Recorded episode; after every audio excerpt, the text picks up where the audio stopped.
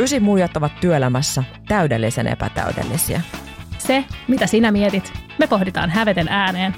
Tämä on Neuvoton podcast työelämästä. Hello, hyvää ysimuijat päivää. Studiossa Ninnu ja Paula.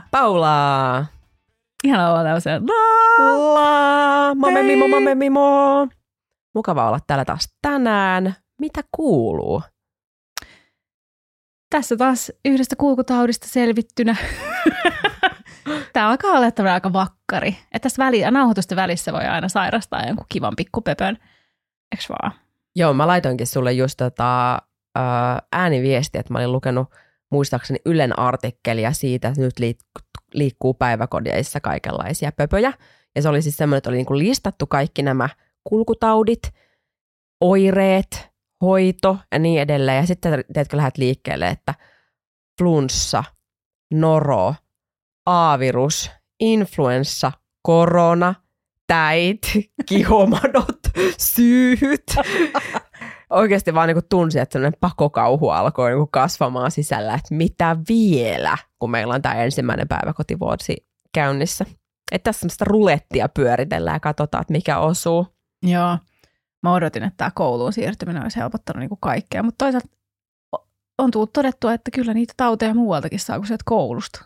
Joo, kyllä niitä ilmeisesti saa. Mä muistan silloin, kun oli itse avokonttorissa viestitoimistossa töissä, niin olisi voinut luulla, että me konsultit vedetään toistemme kanssa kielimoukkuun vessassa, koska niitä tauteja oli ihan hiikta, kuulostaa tosi pahalta. Mutta siis, siis oikeasti ne flunssa, mulla oli varmaan 10, siis ihan kun olisi ollut päiväkodissa töissä, joku sellainen 10 flunssaa vuodessa. Sitten mä vaihoin in-housiksi ja edelleen avotoimisto, mutta laveammat tilat, niin jännä. Yhtäkkiä olin huomattavasti terveempi. Mä oon pohtinut tästä lasten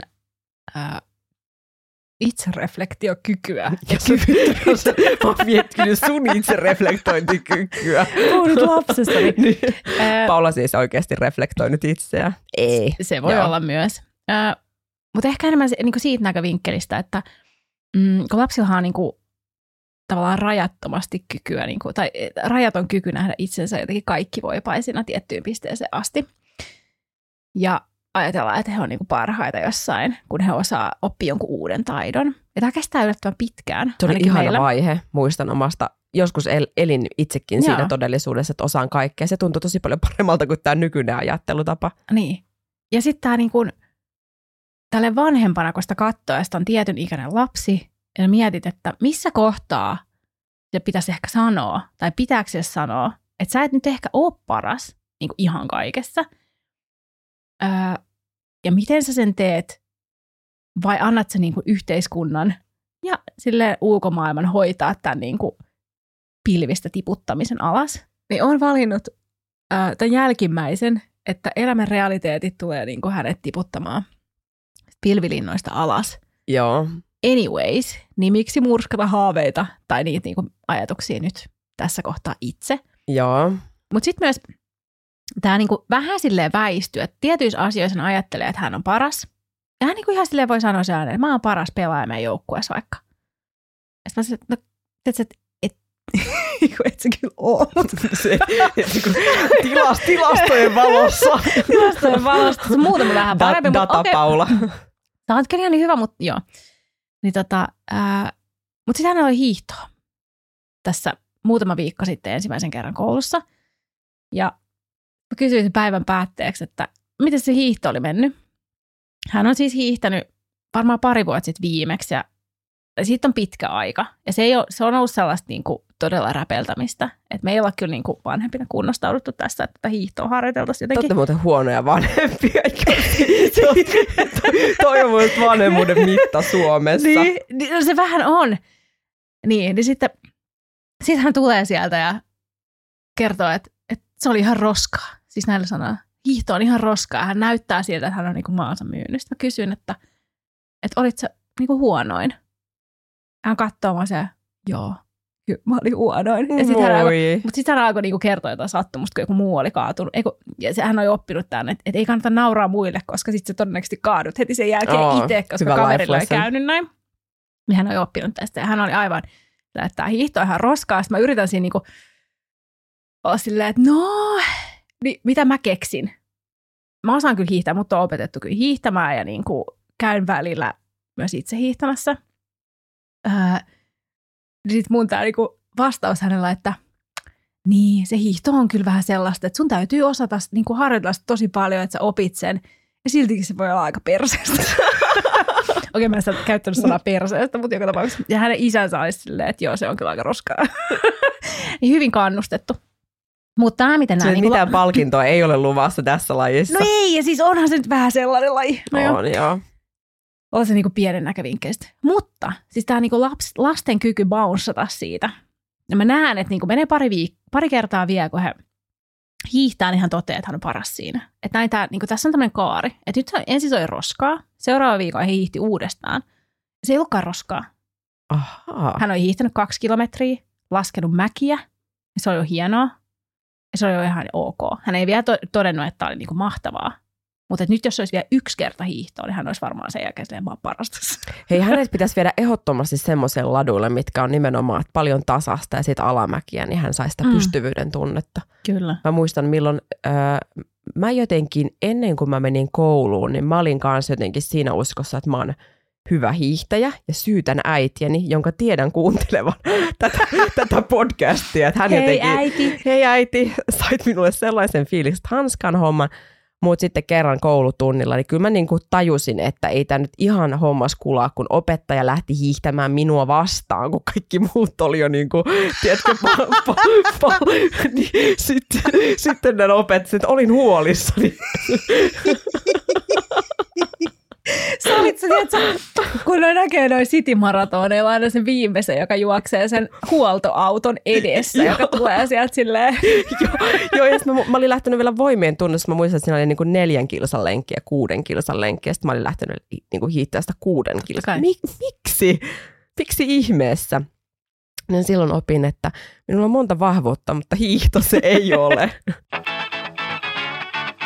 Voidaan siirtyä päivän aiheeseen. Me puhutaan tänään jännittämisestä töissä kautta työelämässä kautta työpaikalla.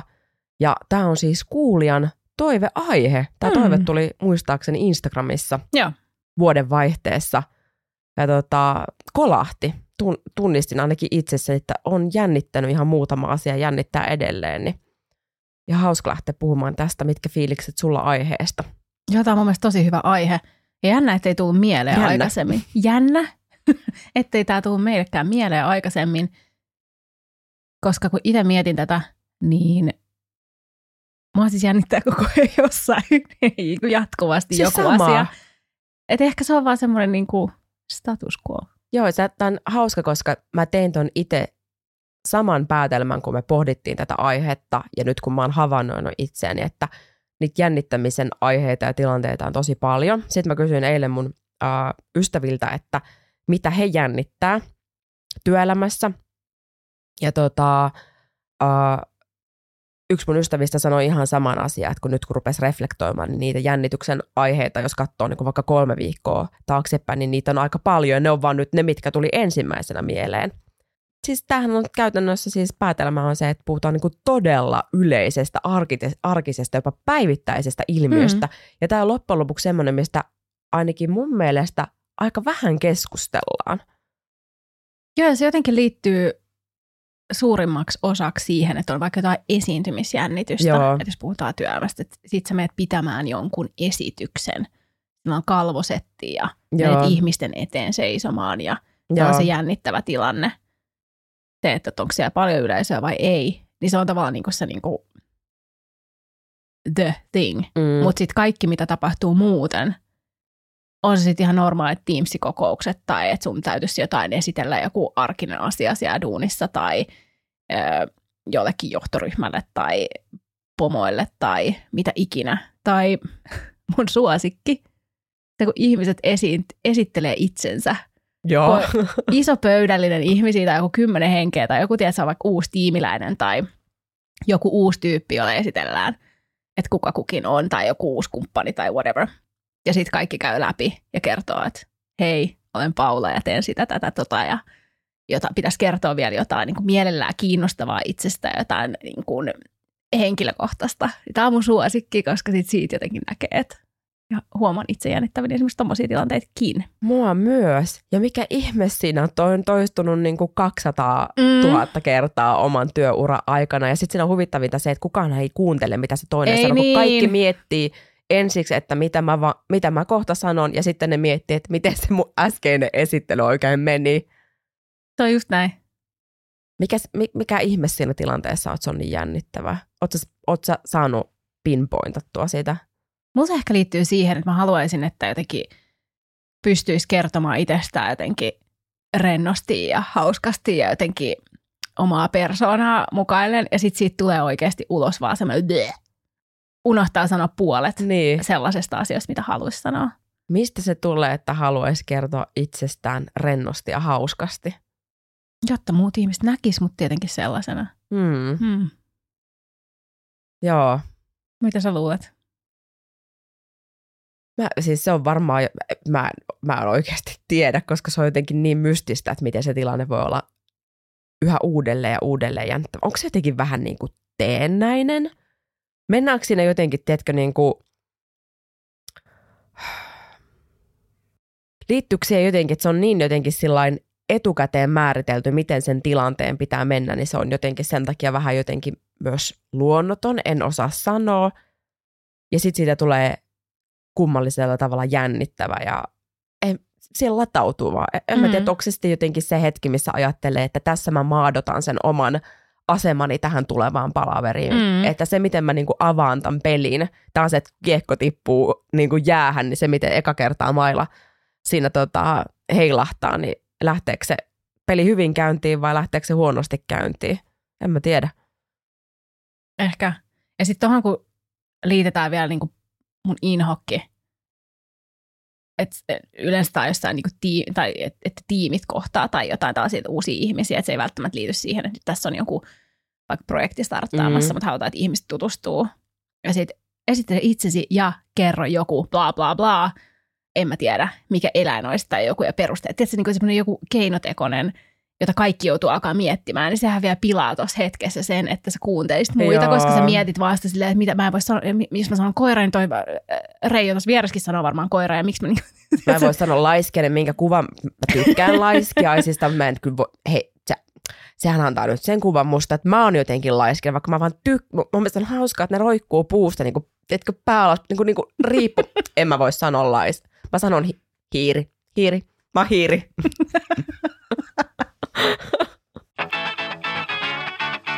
Jos me äsken todettiin, että jännittäminen on tosi tyypillistä, yleistä, arkista, voisi sanoa jopa päivittäistä. Mun esimerkiksi just nämä ystävät, keneltä mä kyselin heidän kokemuksia siitä, että mikä heitä jännittää, niin he esimerkiksi sanoi, että se, että pystyykö vaikka täyttämään omien tai muiden odotukset tai vaikka epävarmuus siitä, että osaako toimia jossakin tilanteessa tai onko tarpeeksi tietoa tai asiantuntijuutta. Mutta siis niitä asioita on paljon. Niin sitten tämä jännittää, että joutuu esittelemään itsensä palaveri aluksi. Eli ihan laidasta laitaa. Mutta miten sun mielestä tähän ilmiöön suhtaudutaan työelämässä tai työpaikalla? Tai miten tätä käsitellään? Hyvin vähäinen niin kuin suhteessa. Ja mä yritän miettiä, että muistanko mä mitään hetkiä, jolloin tätä olisi käsitelty tai jotenkin edes funtsittu. Että se on jotenkin sellainen oletus, että ei A, joko ketään ei jännitä, tai B, sitten jokainen diilaa sen itse. Ja niin kuin nyt tästä alustuksesta, jos saa kiinni, niin varmasti niin kuin kaikki jännittää joku juttu, ja sitten ne voi olla tollaisia tosi niin kuin pieniä asioita. Mä mietin just vaikka tollaisia, niin kuin, että sun täytyy kertoa jotain tai joku tämmöinen niin just esiintymiseen liittyvät on varmasti tosi yleisiä. Ja luulen, että suurimpaa osaa jännittää vähän. Etenkin jos sä menet, niin kun, sulla on niin kun, joku tärkeä presentaatio vaikka ja sun täytyy esitellä joku projekti, niin todennäköisesti jännittää se. Sitten siellä taustalla se niin kun itse, tai siinä on se esiintyminen, mutta sitten siellä taustalla just toi, mitä sun ystävät toi sanonut, että no miten tämä mun oma osaaminen näkyy, vaikutanko mä niin kuin professionaalilta tässä aiheessa, millainen kuva musta välittyy ja ylipäätänsä tämmöiset niin kuin vähän ikään kuin syvemmät asiat. Mm. Mulla jotenkin itselle tulee mieleen se, että jännittämistä nimenomaan puhutaan tosi vähän. Ja siis se, että miten paljon ihmiset sanallistaa tai niin kuin myöntää sen, että mua jännittää vaikka tämä tilanne tai mua jännittää toi tuleva työtehtävä tai mua jännittää, että pärjääkö mä tässä asiassa tai osaanko mä ton asian.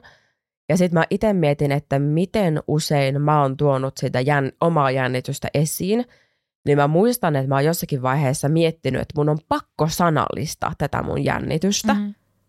Että se on tosi tärkeää, että vaikka niin kuin on tulossa joku vaikka projekti, mikä mua jännittää, niin mä jotenkin ajattelin, että se, että mä vaan jotenkin yritän pärjätä tässä ilman, että mä vaikka omalle työkaverille sanallistan sitä jännitystä ja saan niin kuin ehkä tukea ja pääsen purkamaan omaa sydäntäni, niin se ei ole kauhean viisasta. Ja sitten kun mä oon sanallistanut sitä jännitystä, niin mä huomaan, että välillä siihen toisen jännityksen on tosi vaikea suhtautua. Tai jotenkin aika nopeasti se kuitataan vaan sillä lailla, että no hyvin se menee. Jep. Ja se on jotenkin sellainen, mun mielestä on hirveän hienoja ja tärkeitä ja hyviä hetkiä, kun ihminen sanallistaa sitä jännitystä työelämässä. Se ihan tiedetään, että kun pystytään olemaan haavoittuvaisia toisten edessä, niin se lisää luottamusta ja luottamus lisää tuottavuutta ja niin edelleen. Mm. Se tiedetään, että se, että puhutaan tämmöistä vaikeistakin asioista, niin se on oikeasti hyvä juttu. Mutta sitten just se, että se vastaanotto on usein sellaista, että se muuri nousee tosi nopeasti pystyyn, niin kyllähän siinä sitten itselle tulee se, että no mä, niin kuin, nyt kun mä tässä tein tämän oman tilanteen ja ajatteluni ja tunteeni näkyväksi, niin ei olisi kannattanut, koska tämä ei nyt mua millään tavalla auttanut tai palkinnut tai jotain muuta.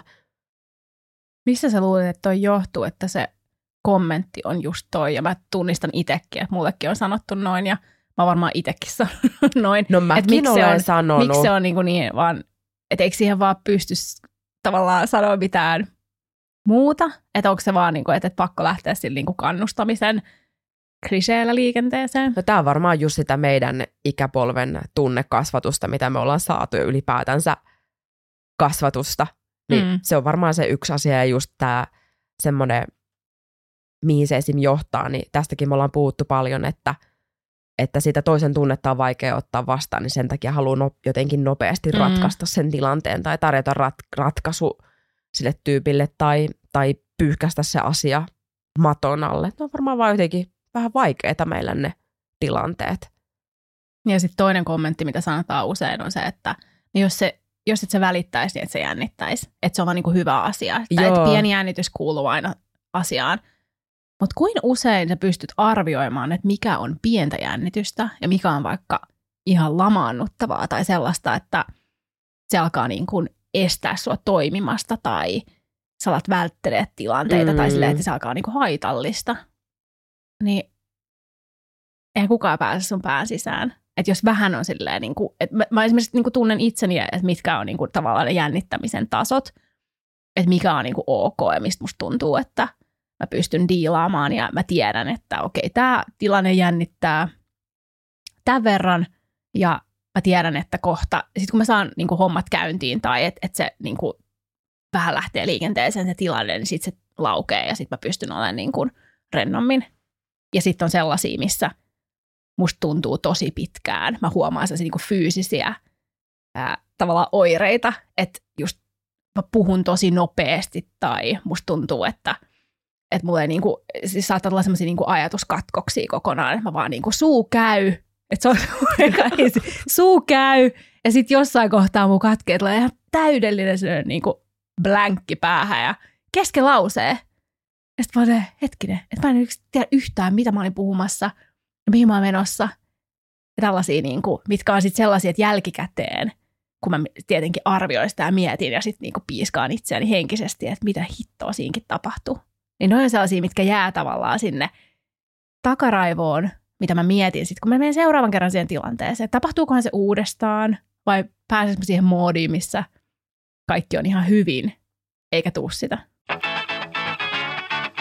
Missä tilanteessa huomaat, kun sä sanot, että jossakin sä huomaat, että on semmoista pientä jännitystä, että sä pystyt hanskaamaan, niin mitkä tilanteet on sulla sellaisia, että sä oot siellä ihan jännitysskaalan toisessa päässä, siellä missä lähestytään pelkoa ja kauhua?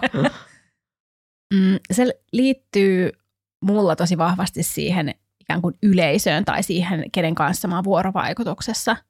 Että jos se niin kuin musta ei tunnu, että mä saan mitään yhteyttä tai että tulee sitten sellainen fiilis, että ajatteleekohan noi vaan, että mä oon ihan idiootti. Nyt puhutaan vaikka jostain sellaisessa tilanteessa, missä mä vaikka esittelen jotain asiaa tai mitä ikinä, niin jos ei siinä tule tavallaan sitä yhteyttä sinne toiseen, että mä en saa niinku milläänlailla sellaista niinku, rentoudesta kiinni, niin sitten se yleensä ei helpota. Joo. Miltä? Tai se on vaikeampi. Et toki niinku, näillä kilsoilla on ollut kaiken näköisissä tilanteissa ja mä en ehkä sanoisi, että vaikka mua niinku esiintyminen jännittää ja vaikka että mä menen uudelle asiakkaalle esittelemään asiaa ja mä en ole ikin tavannut heitä tai muuta, niin totta kai sellaista asiat jännittää tai sä menet vetää workshopia tai jotain, niin kaikki se aina jännittää vähän ja mä oon vielä nyt tosi semmoinen, mä haluan varautua mahdollisimman hyvin kaikkiin tilanteisiin, niin sitten sellaiset joku, että no nyt joku presis ei lähdekään käyntiin tai joku tällaiset, mä haluan testaa, niin mä varmistan asiat, että mulle ei tulisi sellaista niin stressiä mistään ulkopuolisista asioista. Niin sitten, niin nämä on siis keinoja, millä mä niin diilaan itse sellaista. Että mä nyt sanoisi, että esiintyminen vaikka olisi mulle mitenkään kauhistuttavaa millään lailla, mutta että se jännittää joka kerta. Sitten siinä on erilaisia tasoja, sitten se riippuu siitä, että kenen kanssa mä oon tekemisissä, että mihin suuntaan se tilanne lähtee. Miltä se sitten tuntuu, kun sä huomaat, että sä oot vaikka just tämmöisessä esiintymistilanteessa, missä sä et saa yhteyttä vaikka siihen porukkaan, kelle sä sitä sun asiaa esität? Mä käyn samaan päässä sellaista outoa dialogia siitä, just tollaisia, niin kun, että siellä takaa nousee tavallaan sellaisia epäilyksiä itsestä, että tiedätkö, kun sä puhut jollekin ihmiselle ja se on ihan sen niin kun naama on semmoinen screensaveri. Tiedätkö, joo, tai tonniseteli. Tonniseteli on myös paha, mutta sitten ehkä saa vähän kiinni sen, että okei, tuota ei kiinnosta. Mutta sellainen, että sä et tiedä, että kelaako se ostoslistaa vai ajatteleeko se vaan silleen, että idiootti. Niin totta kai mun mieli menee siihen, että kelaa vaan, että idiootti. Että mitä toikin tuossa kuvittelee selittävänsä?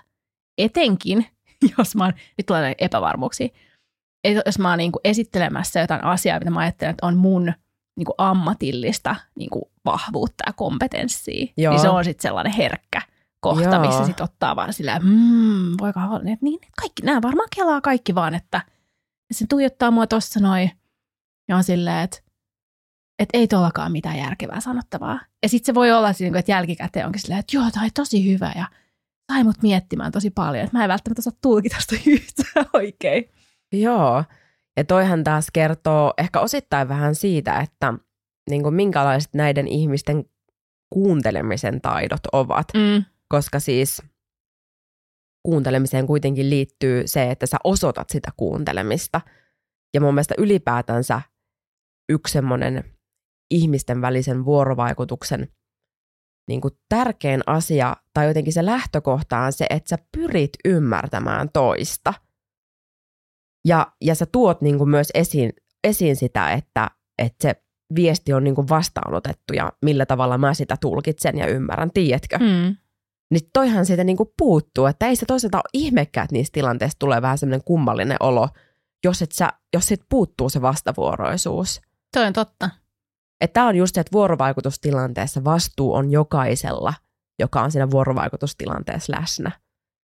Ja varmasti noista mun omista kokemuksista ja fiiliksistä johtuen, kun mä menen kuuntelemaan jonkun muun esitystä tai tollaista niin kuin joku muu puhuu, niin sit mä oon siellä niin kuin ehkä silleen liiankin, tiedätkö, silleen, joo, okei, tietysti nyökyttelen ja katson ja silleen niin kuin yritän niin kuin kannustaa edellä ja näin. Siis en tarkoita, että joka ikisessä puheenvuorossa mä jossain isossa massassa kuuntelemassa todellakaan, siis en ole mikään yli-ihminen, mutta sellaisia vaikka, jos miettii vaikka esihenkilön tilanteita, että sun tiimiläinen on esiintymässä tai hän esittelee jotain asiaa, että on se sitten Teamsilta jossain silleen, että no minun vastuullani on myös niinku just rakentaa sitä tilannetta ja sitä, että niinku olla siinä ja kuunnella ja osoittaa, että hyvin tämä menee.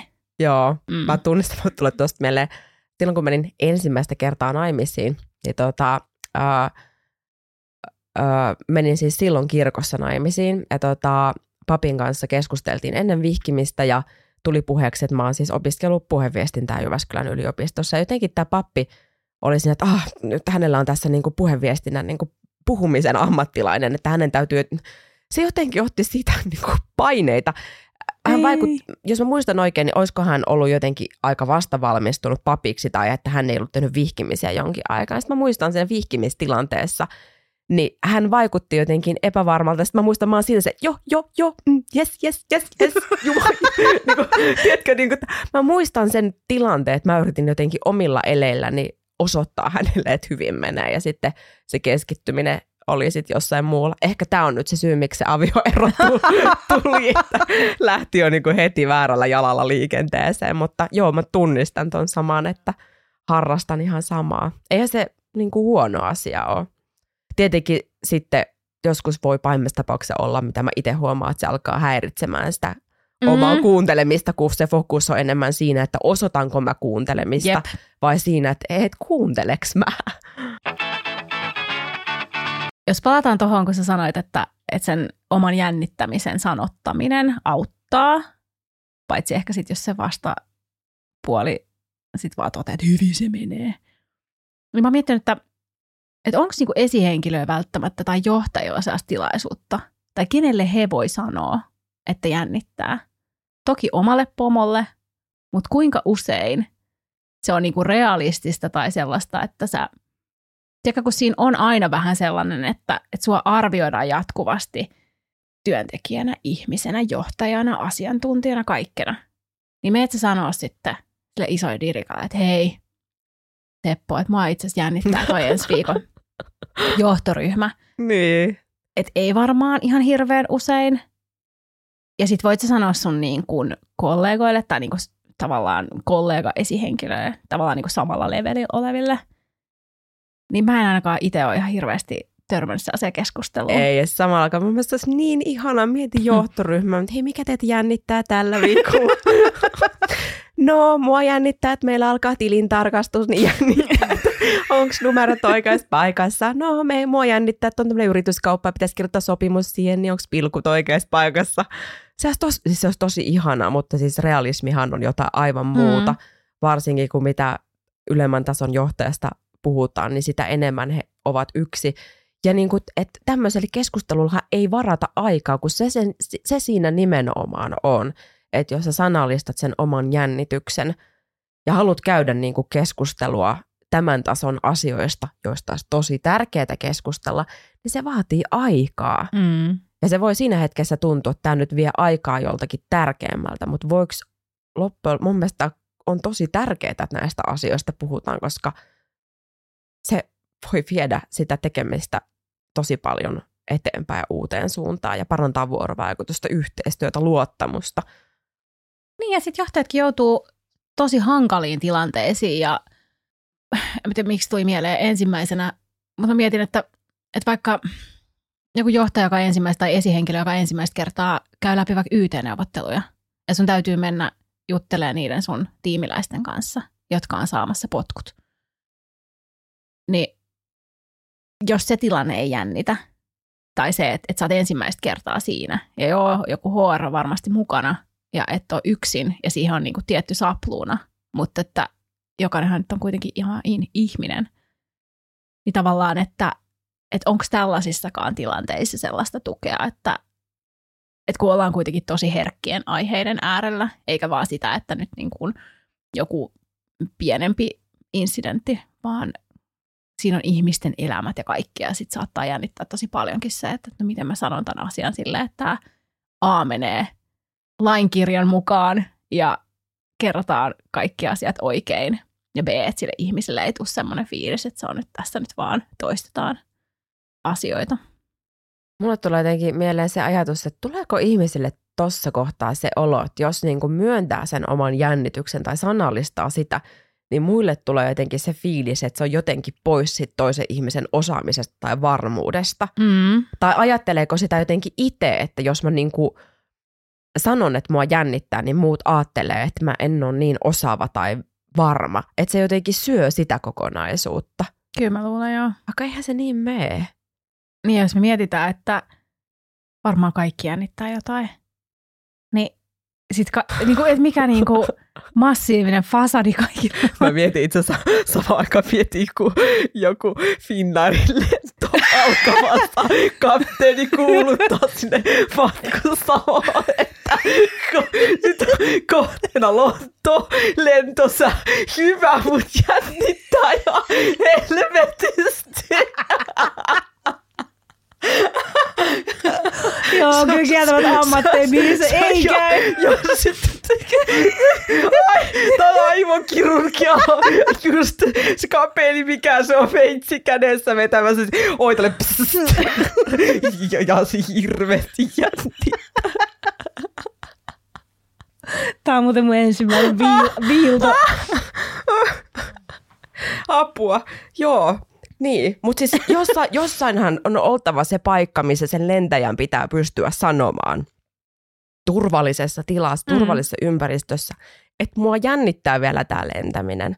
Koska sehän on selvä, että jos sä oot siellä niinku, noviisina lentäjänä, niin siellä on aika paljon vielä uutta. Ja se ei tarkoita sitä, että sä jo hanskaisit ne jutut, mutta pitäähän sitä voida puhua. Koska tosi usein se jännitys on sitten semmoinen möllykkä, että kun se jää tuonne sisälle, niin se vaan niinku kasvaa. Ja sitten se alkaa haitata sitä suoritusta. Jo matkustajat ei ole välttämättä se oikea yleisö, mutta apua vitsi se on, kun alkaa sulla itseäänkin vähän jännittää. Mä tiedän itsestäni, että jos mua joku asia vaivaa, ja puhutaan vaikka parisuhteesta, että mulla on niin kuin joku asia siellä vaivaa ja sitten mä en sano sitä, tai mua stressaa joku asia. Se ei välttämättä liity siihen parisuhteeseen, ihan mihin vaan. Niin heti siinä hetkessä, kun mä saan sanottua sen ääneen jollekin, mielellään sille sopivalle osapuolelle, eikä niin kuin silleen, että kaupan kassalle käyn möläyttämässä jotain. Nyt ruvetaan tekemään sosiaalisia kokeita ja sanallistaan jännitystämme, niin kuin mitä yllättävimmille ihmisille katsotaan, mitä tapahtuu. Mua jännittää, että muistaaks mä tämän mun tunnusluvun. Niin se, että sen sanon ääneen, niin se mulla ainakin helpottaa saman tien. Sen saa selitettyä jollekin ja sitten se ei enää yhtäkkiä olekaan niin kuin mikään iso issue. Joo. Ja sitten jos ei, ja sitten mä hilloon sitä pitkään, niin se vaan kasvaa. Se on niin kuin se tarina, jota mä alan kertomaan itse itselleni, ja se vaan niin kuin kerää lisää outoja piirteitä, ja sit kasvaa iso möykky. Ja sama mun mielestä pätee jännittämiseen. Sitähän sanotaan, että vaikka työhaastattelussa, että jos sua jännittää, niin sano haastattelijoille, että sua jännittää. Jos sä oot esiintymässä, sua jännittää, voit sanoa aluksi yleisölle, että hei, mun muuten tosi jännittävää olla tässä. Se on mielestäni ihanaa. Mikä fiilis sulle tulee siitä, jos esiintyjä vaikka sanoo, että jännittää? Ollaan nyt tänään tässä teidän edessä. Riippuu vähän.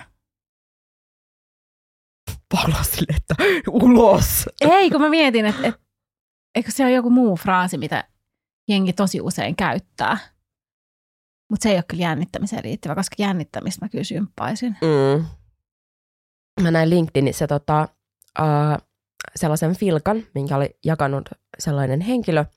Hän oli jo videohaastattelussa. Mun mielestä se oli jopa, olisikohan ollut suora lähetys, mutta oli niinku tallenne siitä. Niin hän oli saanut siis suorassa lähetyksessä paniikkikohtauksen. Ja hän itse jakoi sen pilkan.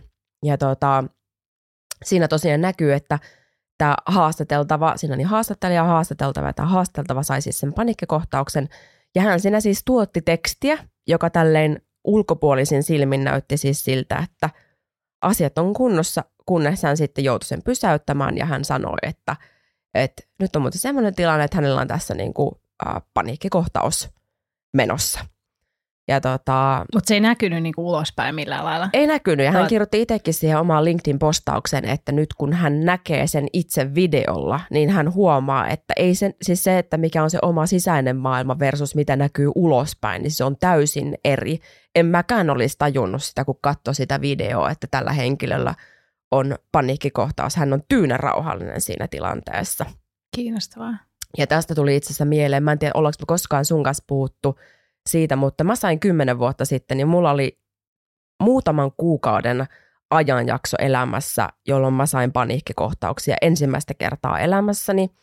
Ja ne johtui siis sellaisesta kuormittavasta elämäntilanteesta ja just tämmöinen klassikko, kun joku asia oli jäänyt käsittelemättä pään sisällä, niin keho alkaa reagoimaan. Että kyllä siellä, niin kuin jos, mä aina sanoin, että jossain päässä se kynttilä palaa ja jossain se punainen valo syttyy, niin mulla alkoi tulemaan paniikkikohtauksia. Ja mä muistan myös, että niitähän alkoi jännittämään ja pelkäämään, sit kun niitä alkoi tulemaan vaikkapa työkontekstissa. Ja mä muistan myös, että mä oon istunut joskus jossain isossa palaverissa, tiedätkö, asiakaspalaverissa, 20 ihmistä pöydän ääressä. Mä oon se, että nyt mulla alkaa tulla niinku paniikkikohtaus, mutta eihän kukaan ole huomannut sitä. Mm. Ja siis se menee kyllä niin kuin siinä sitten, mä tiesin, että se menee jossakin kohtaa ohi ja sitten mä aika nopeasti kyllä niin kuin kun mä tajusin, että ei herranjestas, että tästä on nyt tulossa tämmöinen tendenssi, että mulla on tulossa tämmöisiä paniikkikohtauksia, että mun täytyy nyt tämä asia ammattilaisen kanssa käsitellä ja me käsiteltiin se ja se auttoi onneksi tosi, tosi nopeasti. Mutta siis se oli tosi jännittävää. Mutta tämä oli mun mielestä ihan mielettömän mahtavaa hienoa tältä tyypiltä, että hän jakoi sen videon ja sen tarinan sit omasta paniikkikohtauksesta LinkedInissä.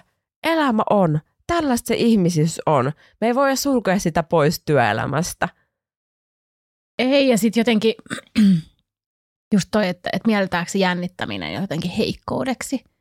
Ja sitten onko meidän työelämä tosissaan edelleen sellainen, että minkäänlaisia heikkouksia hipsussa. Eli inhimillisyyttä ei siedetä vieläkään. Ja mä toivon, että ei. Joo, mä muistan tästäkin itse asiassa tulee mieleen eräs herra jakoi LinkedIn-postauksen, missä hän vähän niin kuin avasi näitä omia heikkouksiaan. Ja siellä oli siis suurin osa kommenteista oli siis sellaisia, että hei, hyvä juttu, että kerrot näistä. Ja sitten se oli yksi kommentti yhdeltä dudelta, joka oli sillain niin kuin, että vähän niin kuin, että miksi sä jaat näitä? Että just se, että tämä ei ole niin kuin, tämä saa niin kuin näyttämään sut tosi heikolta, että sulla on ensinnäkin sulla on heikkouksia ja sitten sä tuot niitä esiin. Niin siinä on jotenkin jotain kummallista siihen liittyy edelleen. Vaikka siis, tunnetko ihmistä, kellä ei ole heikkouksia? En.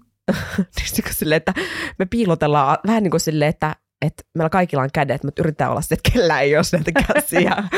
Niin. Ja siinä ne kädet vaan niinku roikkuu olkapäissä kiinni ja kaikki kyllä sen tajuaa. Ja sitten me ollaan jotenkin, että ei meillä kellään ole käsiä.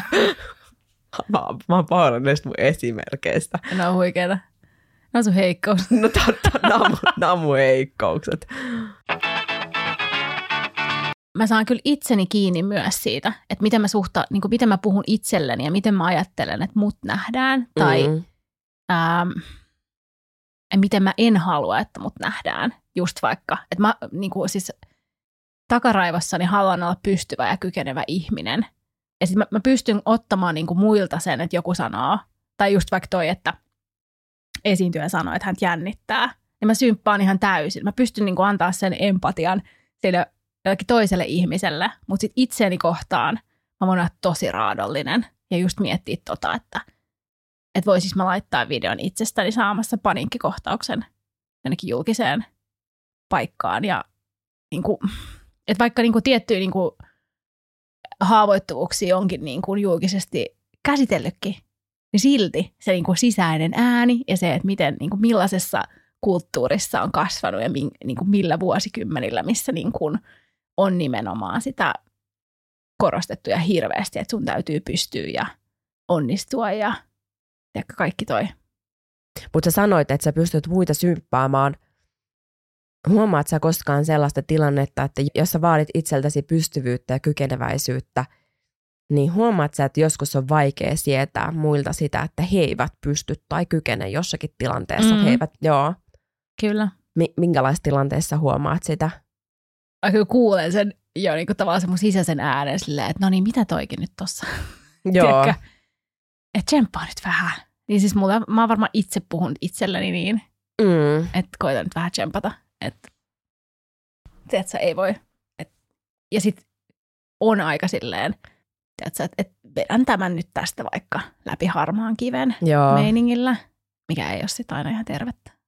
Ja mä kysyn tätä näin, koska mä tunnistan sen saman asian itsessäni, että vaikka mä pysyn tietyissä tilanteissa olemaan tosi, tai siis yleensä, voisi sanoa, että lähes aina se, mitä tulee tuutista ulos, niin se kuulostaa empaattiselta ja myötätuntoiselta.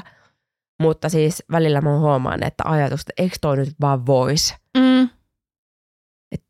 Nyt menis vaan ja tekisi, ja se on nimenomaan sitä oikeastaan sitä puhetta. Jep. Tämä on just tämä klassinen, että mitä sä et voi sietää itsessäsi, niin sitä on vaikea niin kuin kohdata muissa.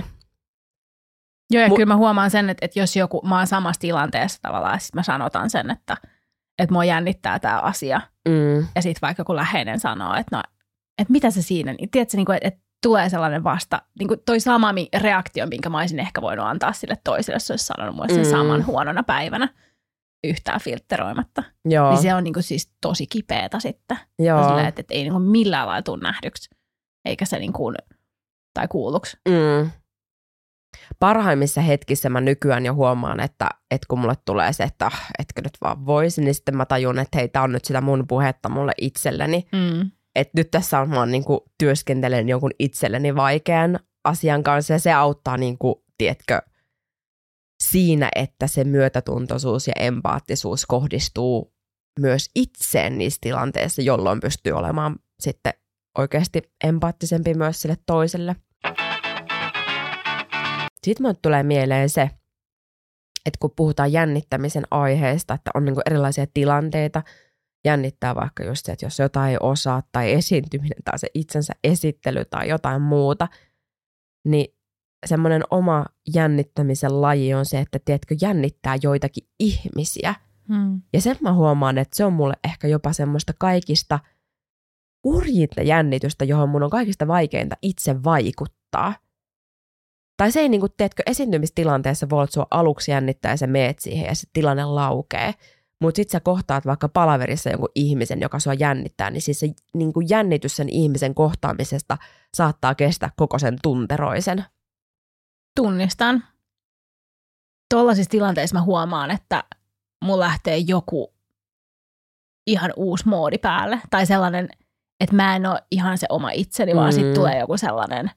No niin, ja sitten, että sä oot tavallaan niinku peilaa siihen ihmiseen, joka sua jännittää, sitä niinku yrittää ehkä jotenkin vielä enemmän miellyttää. Ja sitten ei olekaan oma itsensä enää. Se on ihan hirveetä. Se on tosi kurja tunne. Jep. Mitä niissä tilanteissa oikein tapahtuu? Miksi tommonen moodi lähtee päälle? Onko se sitten jotain siihen, niinku, että haluaa tulla hyväksytyksi ja susta tuntuu, että... Toi ihminen ei vaikka tykkää. Tai joku tiedät, että ei niinku yhdessä, niinku, ei ole sitä yhteyttä, tai susta tuntuu, että ei välttämättä niinku klikkaa. Joo, ja kyllähän niinku työelämässä tulee vastaan koko ajan ihmisiä, joista sä oot silleen, että jos ei olisi pakko tehdä ton kanssa töitä tai olla missään samassa huoneessa, niin ei olisi, mutta sitten on pakko kuitenkin olla. Niin, ja sitten mä jotenkin itsessäni tunnistan sen, että mä oon sellainen, että mä oon koko ajan vähän niin kuin aistit avoina ja havainnoin tosi paljon muita ihmisiä, heidän käyttäytymistään ja heidän tunnetilojaan. Mm. Ja mä oon kuullut, että on myös semmoisia ihmisiä, jotka pystyy olemaan tämmöisessä tilanteessa sillä tavalla, että ne ei ole koko ajan tuntosarvet ojossa miettimässä, mitä toi ajattelee ja tuntee ja miettii ehkä musta ja miettii, että jos toi käyttäytyy noin, niin se on ton ihmisen vastuulla. Mietin, miten paljon vähemmän siellä kuluu niin kuin sellaista energiaa turhaan, jos sä pystyt suhtautumaan noin. Mm. Mutta mulle se on tosi vaikeeta. On tosi vaikeeta vaan olla sille, että jos tossa niin kun nyt toi Riina toimii noin, niin kun, whatever. Ja ei ole mun tehtävä arvailla, mitä se ajattelee musta tai mitä se tuntee. Että hän on itse vastuussa aikuisena ihmisenä siitä. Ja toi on ainakin mulle tosi vaikeeta. Mm, sama. Sitten tämmöinen kysymys, mikä mulla pyörii liittyen tähän muiden ihmisten jännittämiseen, niin mä rupesin miettimään, että onkohan joku joskus jännittänyt mua. Aivan varmasti. Oot sä miettinyt, että onko joku jännittänyt sua? Koska se on jotenkin kamala ajatus. Mulle tulee ihan hirveä olo, jos miettii sitä, että vaikka joku ihminen olisi systemaattisesti jännittänyt mun kohtaamista tai mun kanssa olemista. Joo, ei se kyllä kivalta tunnu. Ei. Siis toi ajattelu. En mä ehkä sitä tolleen ajatellut. No mitäs jos sä ajattelet, niin mitä ajatuksia herää? että miksi joku olisi jännittänyt sua. Mm. Mutta varmasti on, ja mietin sellaisia niin kuin, tavallaan toisen ihmisen asema saattaa jännittää. Joo. Ja se, niin kuin, tai se asetelma, missä ollaan, niin voin kuvitella, että joku vaikka uusi yhteistyökumppani tulee esittäytymään, niin varmasti jännittää sitä, että miten otetaan vastaan ja presentoidaan ideoita ja muita, niin sitten ihan saletisti on kyllä jännittänyt myös mua. Mutta toi on mun mielestä ihan hirveän hyvä semmoinen itsereflektointikysymys miettiä, että onko mahdollista, että mua jännitetään ihmisenä. Ja jos alkaa niinku tulemaan sellaisia esimerkkejä, että no voi olla toi ihminen jännittää ja toi, että kyllä ehkä onkin aika jännittävä henkilö. Tämä on just se vähän, että mitä tulee huoneeseen, kun mä tuun huoneeseen. Mm. Niin toi kysymys voi olla semmoinen, joka saattaa herättää sen, että minkälaisen dynamiikan itse aiheutan tommoseen työelämän vuorovaikutustilanteisiin. Mutta sä vaikutat ihmiseltä, joka ei jännitä. Ai jaa. Mä jännitän ihan hirveästi. Mä tiedän. Ja siksi se onkin niinku, koska mä oon puhuttu tästä, mutta niin. Tiedätkö, kun on ihmisiä, joista ei ikinä niinku näkisi sitä. Tai niinku, että kaikki, ihan sama mitä ne tekee, niin näyttää sille jotenkin tosi luontevalta ja niillä on homma niinku paketissa koko ajan. Joo. Niin sä oot sellainen ihminen. Että mä voin kuvitella, että sua ehkä jännitetään sen takia, että sulla on niin sellainen... Sä pystyt olemaan eri tilanteissa vaikuttamalta siltä, että sä oot niinku sosiaalisesti tosi niinku awkward. Tai... Siis mä toivon, että tekniikka kehittyy sillä tavalla, että mun pään sisällä olevaa ääninauhaa saataisiin ulos, koska tää kuva kyllä niinku murenisi. Mä jännitän todella paljon. Olen siis ihan ehdottomasti jännittäjäpersoona. Mä luulen, että tää on just sitä jotenkin, niin kuin mä sanoin, että miten meitä on kasvatettu. Mä oon jotenkin oppinut sit siihen, että mun täytyy näyttää jotain toista puolta itsestäni, niin kuin mitä sitten tuolla pään sisällä tapahtuu. Mm. Mitä sä oot jännittänyt kaikista eniten? Tuleeko sulle mieleen joku, nyt jännittää kysymys, tuleeko mieleen joku hetki työelämässä, mikä on ollut sun mielestä kaikista jännittävin? Oota, mä mietin. Onko sulla? Heittää vastausta. Ehkä siis... Semmoinen, missä mä tiedän, että oli niinku kyse jännittämistä eikä niinku sillai pelosta, niin silloin kun mulla oli ensimmäinen live-lähetys radiossa lauantai-aamuna kello 9, niin mä muistan, että mä voin sen edellisen 24 tuntia, niinku siis oikeasti se, siis niinku miten paljon mua niinku oksetti, mä en pystynyt syömään, en yhtään mitään. Niin siis sen mä muistan, että se oli aivan siis pakokauhua, siis aivan massiivista jännittämistä.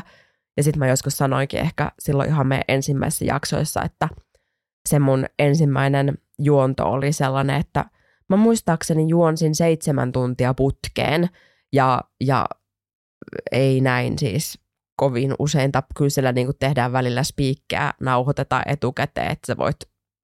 Niin kuin tiedätkö, että siinä on vaikka 20 minuuttia silleen, että sä et ole koko ajan live-lähetyksessä, vaan voit juoda kaffetta tai jotain muuta. Mä muistan, että mä menin biisien välillä niin kuin seisomaan ikkuna eteen ja vaan tuijotin niin kuin ikkunasta ulos. Aivan silleen lautasen kokoisilla silmillä. Mä muistan, että se mun kouluttaja, radiokollega oli silleen, oot sä kunnossa? Ja sit vaan niin kuin sen jälkeen taas silleen, biisi on loppupuolella, niin taas istumaan siihen penkkiin ja silleen, no niin, ja se oli U2. Ja seuraavaksi alkaakin kello 10 uutiset. En mä kyllä muista mitään sellaista yksittäistä, joka olisi niinku jäänyt sellaiseksi niinku horroreiden horroreiksi, mutta tosi monia just esiintymistilanteita tai joku niinku tosi tärkeä. No yleensä se on liittynyt kyllä esiintymiseen tai johonkin niinku asian presentoimiseen tai... vastaaviin juttuihin, jotka on sitten saattanut jännittää sillä, että yöunet on mennyt. Työhaastattelut. Ihan hirveitä. Siis ihan joka kerta. Mä jännitän ihan älyttömästi työhaastatteluita. Ja ensimmäinen työpäivä töissä, mihin mä laitan mun laukun, miten mä seison, mistä kupista mä juon kahvia. Eikö tärkeä, missä on vessa? No just menisin sanoa, missä on vessa. No ne työhaastattelut on kyllä jännittäviä, mutta ne kyllä jännittää silleen, hetkeä ennen, puoli tuntia ennen. Tai mä tiedän tuollaisista niinku tilanteista, että on joku tärkeä asia, missä pitäisi olla parhaimmillaan. Ja sitten se jännitys tulee siinä vähän ennen, ja sitten mä haluan olla yksin. Ja diiltaisi sitä asiaa keskenäni. Mm. Ja sittenhän se niinku, mulla keino valmistautuu noihin ja diilasta jännitystä on valmistautuu hyvin ja yrittää niinku miettiä mahdollisimman hyvin. Ihan sama mikä se asia on, niin sitten erilaisia skenaarioita etukäteen jo, että mikä kaikki voi mennä perseelleen. Miten toi strategia toimii? No ihan hyvin, koska sitten mä mietin kaikkia asioita ja sitten mä niinku, että toimiiko kaikki ja tiedätkö niinku sellaiset, että koska sitten jos joku tulee tommoinen glitch, niin sitten no mietin nyt vaikka jotain tämmöistä esitysteknistä asiaa, että sulla on ihmisiä ja sä oot tekemässä vaikka jotain koulutusta ja linjoilla ja sitten sulla ei lähdekään vaikka kun dekki toimimaan tai jotain muuta, että oot sä miettinyt, että onko sulla se jossain silleen, että saat sen vaikka lähetettyäkin toiselle, joka voi näyttää. Että niinku tämmöisiä asioita, mitä niinku, et sit ei mene sellaiseen niinku outoon säätämiseen. Nämä siis kaikki johtuu vaan siitä, että mä oon ollut näissä tilanteissa. Ja sitten joutunut sit miettimään myöhemmin sillä, ja noissa tilanteissa on jotenkin siis onnistuttu luomaan sellainen ajatus, että se henkilön ammattitaito murenee. Joo. Sen myötä, kun se, niinku se tekniikka ei toimi. Se tuntuu siltä. Miksi tämäkin pitää ottaa niin hemmetin vakavasti? Mä ymmärrän sen, että totta kai, jos on niinku sillä, että ihan joka kerta kaikki feilaa, niin ehkä sitten voisi valmistautua paremmin siihen tekniseen puoleen, mutta asiat vaan joskus tapahtuu. Ja nyt mä puhun itselleni, tämä ei ole sille, että Paula relaa, vaan niin kuin itsellekin, että miksi ei voi vaan välillä sallia sen, että niin kuin mä tunnistan kanssa, että mulla on strategia se, että mä valmistaudun niin hyvin kuin mahdollista. Ja se on strategia, mikä toimii aika hyvin, niin siksi mä käytän sitä koko ajan uudelleen, mutta se vie tosi paljon energiaa. Mm. Joskus voisi laskea rimaa siinä valmistautumissa, olla vaan se, että herra haltuu.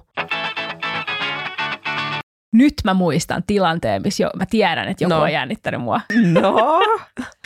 Silloin kun mä pelasin kilpaa golfia junnuna ja olin sitten niin kuin, joka vuosi pelattiin seurojen mestaruuskilpailut, jossa sitten oli tämä niin kuin yksilö niin kuin matcheja toista joukkueet vastaan ja sitten oli tämmöisiä niin kuin nelinpelejä. Ja sitten meidän seurassa oli tosi paljon hyviä tyttöjä, jotka pelasivat niin kuin näitä yksilöpelejä. Ja itse lukeuduin näihin ja olin just voittanut jonkun Suomen mestaruuden tyyliin. Ja sitten mä sain vastaan jonkun. Yleensä ne oli siis niin kuin pojat pelasi poikia vastaan ja tyttöjä muutenkin niin vähän, että sitten ne pelasi niitä nelinpelejä. Että siinä oli joukkueessa oli pakko olla mun mielestä aina 2 tyttöä tai vähintään 1. Joka tapauksessa meillä oli aika paljon enemmän. Niin pelasin sitten jotain vastustajajoukkueen kundia vastaan. Ja sitten kun hän tuli, oli niin kuin, odottelin hän siinä niin kuin tiiaamaan, ja hänen joku joukkuekaveri sanoi, että joo, että kun hän ei näkynyt vielä siinä, että joo, että se Joonas tai whatever, en mä siis muista kuka tää oli. Ja se ei se varmaan ollut Joonas. Että joo, että se meni vielä vetää jännä paskan tonne noin, että ennen kuin tulee pelaa sua vastaan. Mä oon silleen, what? Niin siis häntä jännitti kohdata minut siinä ottelussa, ja hänen seurakaverinsa paljasti tämän, että hän on ilmeisesti siellä ollut vähän silleen. Ja mä hävisin. No niin. Että hän pääsi varmaan siitä jännityksestä. Joo, toi urheilukonteksti on varmaan semmoinen, missä jos sä tiedät, että vastustaja jännittää, niin sä oot silleen, nice. voinko heittää jotenkin vielä löylyä kiukaalle? Jep. Olisi pitänyt ehkä vähän psyykata. Mä olin vähän huono siinä. Mulla on yksi... kaveri, niin hän on kerran työhaastattelussa, niin hän on kesken haastattelun joutunut sanomaan, että hei anteeksi, voiko hän mennä makaamaan tuohon lattiaan, että hän pyörtyy ihan just. Ja, wow. Siis, ja tämähän on niinku siis sellainen... Siis että hän on niinku fyysisesti läsnä. Fyysisesti läsnä, joo. Ja silloin oli kyllä kuuma kesäkin ja ilmeisesti happi ei ole kiertänyt tarpeeksi huoneessa, mutta ensinnäkin toihan on semmoinen, että noissa tilanteissa itse miettii se, että miten mä nyt vaan niin kuin saan pidettyä itseni tajuissa, että mä pääsen tästä kunnialla pois. Niin hän oli onneksi sitten niin kuin sanonut, että hei, nyt on pakko mennä pötköttää sinne tuonne lattialle. Haastateltavat oli superempaattisia ja hän sai paikan. Siis mieti, miten ihana tarina. Älä. Kun itsekin he jännittää työhaastatteluita, niin sitten on tietoa, että on olemassa tällaisia työpaikkoja ja ihmisiä, että he pystyvät niin kuin näkemään tämmöisen tilanteen taakse, että hei, se on oikeasti se työhaastattelutilanne jännittävä. Jos on kuuma kesä, huoneessa ei tarpeeksi ilmaa, niin ei nyt ihmekään, jos alkaa haastateltavaa niin kuin vähän tuntuu siltä, että vintti pimenee, eikä se ole silleen, että no emme nyt kyllä tota voidaan meille palkata, jos se pötköttelee täällä toimiston lattialla silloin, kun vähän happi loppuu tai jännittää. Mutta eikö tämäkin aika hauska tarina, että kaikenlaista voi sattua, se on inhimillistä, ei hätää. Ja sitten jos siinä on semmoiset niin kuin dorkat, jotka ei osaa sitä tilannetta käsitellä, niin ei nyt heidän kanssaan välttämättä ehkä halukkaan tehdä sitä bisnestä. Mietinkö hänet olisi ohjattu siitä vaan, että tämä oli sitten tässä. Vedetty jaloista pois tuonne haastatteluhuoneesta ja tilattu taksi Kovanen kuitenkin siihen. Sitten Kovasen takapenkille. Heippa! Me ollaan jännitetty tarpeeksi. Mikä sua tällä hetkellä? Jännittääkö sua joku tällä hetkellä sun omassa työelämässä? Joo, monikin asia. Monta kertaa päivässä. En mä niitä nyt ehkä erittele, mutta semmoisia ihan perus. Joo. Että se kuuluu arkeen ja... Joo. Entäs sulla? No siis tää on just niin kuin tämmönen kauhun tasapaino, niin sehän on vakio. Mä välillä jos se, että mä pelkään, että mä en saa yhtään asiakasta tai mä pelkään, että mä saan liikaa asiakasta. Tiedätkö, niin kuin, siinä voi olla niin monia erilaisia puolia samaan aikaan läsnä. Sitten jännittää jotain aivan niin kuin ihan pientä asiaa, jotain ihan saa kiinni edes, että minkä takia se jännittää. Ja sitten joku asia, mitä voisi ehkä jännittää, niin se ei jännitä niin kuin yhtään. Ei, jännittämisen määrä on niin kuin vakio. Joo, eilen mä jännitin sitä, että mä käytiin hakemassa, mulla vaihtui auto. Jos mä oon ajanut automaattivaihteisella autolla tässä useamman vuoden, niin nyt palasin manuaaliin. Niin siis mua jännitti se, että mun piti siinä autoliikkeen edessä lähteä siitä niinku liikenteeseen. Sillä mä olin silleen, osaankohan mä tämän vielä? Siis olen ajanut 10 vuotta. Kaikki katsoo. 10 vuotta manuaalivaihteeseen autoa sit ennen edellistä autoa, ettei sinänsä. Se oli silleen tuttuu. Ja sit siinä tuli vielä auto siihen taakse. Mä olin ensimmäistä kertaa menossa siinä kyytissä. Mä olin, voi saatana, mun pitäisi säätää nämä peilit ja kaikki laittaa kondikseen ja lähteä tästä noin. Ja tos joku venää mun takana ja mä olin silleen, nyt, sä oot nyt vaan iisti. Joo, ja sitten siinä on vielä aina se, että kun sä oot jossain autoliikkeen pihassa naisena valitettavasti, niin sitä aina miettii, että siellä on se jossain joku patu ja on silleen, että naiset ja autot. Joo, se aiheuttaa paineita, mutta hyvin mä näen, että auto on pihassa, kaikki hyvin. Kyllä mä pääsin ihan kotiin. Joo, sinä tässä. Joo. Hei, kiitoksia tämän päivän jännittävästä aiheesta. Puhuttiinko me aihetta tai maailmaa paremmaksi? Ehkä. Ehkä ainakin se, että jos ei muuta, niin voidaan todeta, että kaikki varmasti jännittää. Ja useamman kerran ja monet asiat. Ja hyvin arkinen ilmiö. Niin, että ihan normaali tunne kuitenkin kyseessä. Joo. Että mitä sitä turhaa jännittämään jännittämistä? Joo. Nyt meni metatasolle. Niin, ja nyt meni sille, että niinku, mitä siinä jännität? Niin just, koita nyt vähän. Niin, koitan. Skarppa. Hei, mistä me puhutaan seuraavalla kerralla? Iästä. Iästä. Iästä. Iästä. Iästä. Hei, ja se on silloin 9 muijat 1 vuotta. Emme ole enää vauvoja. Ei, takaperoikään siirrymme, joten on aiheellistakin puhua vanhenemisesta. Eikö muuten sanota, että mä muistan, että sä oot varmaan sanonut mulle tämän, kun mulla on pieni lapsi, että sit kun on se 1 ja 2V, niin se on LOL-vuosi. Joo. Niin alkaaks meillä 9 muijien LOL-vuosi? Ne on LOL-vuodet. Ai LOL-vuodet. Joo. Sori. Et sä tiennyt. Mun lapsi täytti just 2V ja mä sanoin mun puolisolle, että me selvittiin LOL-vuodesta. Siis mitä? Eikö se on monikossa? Mihin asti se jatkuu? No se riippuu vähän lapsesta, mutta siihen asti kunnes se nyt on silleen semijärkevä. Ahaa. 18. No niin. No mut siis nyt joka tapauksessa alkaa 9 muijien LOL-vuodet. Kyllä. Joo. Ei mistä puhuta, iästä. Joo. Joo, no niin. Se on jännittävä aihe. Palataan. Näihin kuviin, näihin tunnelmiin. Tähän ääneen, näihin. No niin, kiitos kaikille. Hei, moikka. Paralla.